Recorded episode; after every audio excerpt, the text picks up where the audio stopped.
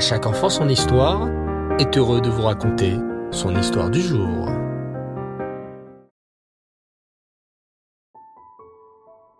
Bonsoir les enfants et Reftov, j'espère que vous avez passé une très très belle journée. Baou Hashem. Très content de vous retrouver et ce soir, exceptionnellement, je ne vais pas vous raconter une histoire sur le nar à la rencontre de notre sadikim.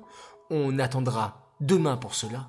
Mais puisqu'aujourd'hui nous sommes le 3 Tammuz, alors je vais vous raconter une histoire sur un tzaddik que vous avez tous entendu parler, le rabbi de Lubavitch, le rabbi Menachem Mendel Écoutez attentivement cette magnifique histoire. Comme tu le sais certainement, le rabbi de Lubavitch avait l'habitude d'envoyer des shluchim, des envoyés, à travers le monde entier. Ces shluchim avaient comme mission d'aller dans le pays que le rabbi leur avait désigné, et là-bas, ils devaient chercher d'autres juifs pour leur apprendre la Torah et les encourager à faire les mitzvot.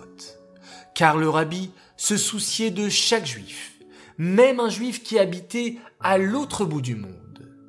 Il arriva une fois que le rabbi appelle un certain chassid. Il lui donna cet ordre étrange. S'il te plaît, peux-tu te rendre en Alaska? Le chassid ne posa aucune question. Quand un tzaddik ordonne quelque chose, on a confiance en lui et on le fait sans poser de questions. Le chassid prit un billet d'avion de suite et se rendit en Alaska. Imaginez les enfants. L'Alaska est un pays très lointain, en plein pôle Nord, et il fait très froid. Et ce jeune chassid avait la mission d'aller jusqu'à là-bas. Le rabbi ne lui avait pas dit combien de temps y restait, mais le chassid savait qu'il devait trouver des juifs là-bas. Arrivé en Alaska, le jeune chassid se sentit un peu perdu. Où aller? Où se diriger? À cette époque, il n'y avait bien sûr aucune synagogue en Alaska. Où donc trouver des juifs? Le chassid eut alors une excellente idée. Aller dans toutes les écoles d'Alaska pour essayer peut-être de trouver des enfants juifs.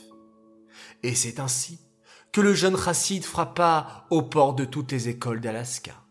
Chaque fois qu'il rentrait dans une classe, il demandait aux petits enfants si l'un d'entre eux était juif. Mais les enfants le regardaient avec de grands yeux étonnés. Ils ne comprenaient même pas sa question. N'oubliez pas les enfants que nous étions en Alaska, un pays glacial, loin de tout. Les gens là-bas n'avaient jamais vu de juifs de leur vie et ne savaient même pas à quoi ressemblait un juif. Mais le chassid ne se décourageait pas. Il se disait, si le rabbi m'a envoyé précisément en Alaska, c'est qu'il doit sûrement y avoir un juif dans ce pays. Au bout de la troisième école qu'il visitait, le chassid parvint finalement dans une petite classe d'enfants de CP. Il reposa à nouveau sa question.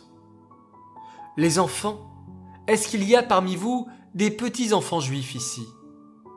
Soudain, miracle, une petite fille au fond de la classe leva la main et dit Moi, monsieur, ma maman m'a dit une fois qu'elle était juive. Comme vous le savez, les enfants, si la maman est juive, alors l'enfant est juif. Le chassid n'en revenait pas. Il avait enfin trouvé un enfant juif dans tout l'Alaska.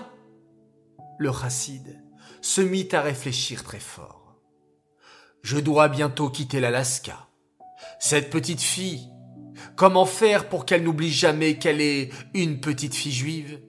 Quelle mitzvah lui apprendre pour qu'elle se souvienne toujours de son lien avec notre peuple? Soudain, le chassid eut une idée. Il se tourna vers la petite fille avec un grand sourire et lui dit Chère petite fille, sache qu'avant le Shabbat, le vendredi, les mamans et les petites filles allument des bougies pour faire entrer le Shabbat. On allume toujours vingt minutes avant le coucher du soleil.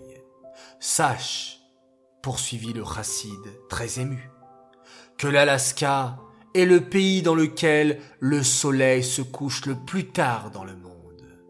Cela veut dire que tu es la dernière petite fille dans le monde entier à faire rentrer le Shabbat.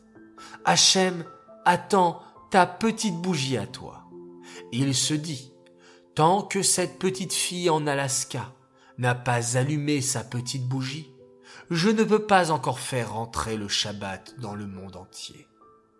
Et lorsque toi, chaque vendredi soir, tu vas t'efforcer d'allumer ta petite bougie, alors, grâce à toi, le monde entier va pouvoir rentrer dans Shabbat.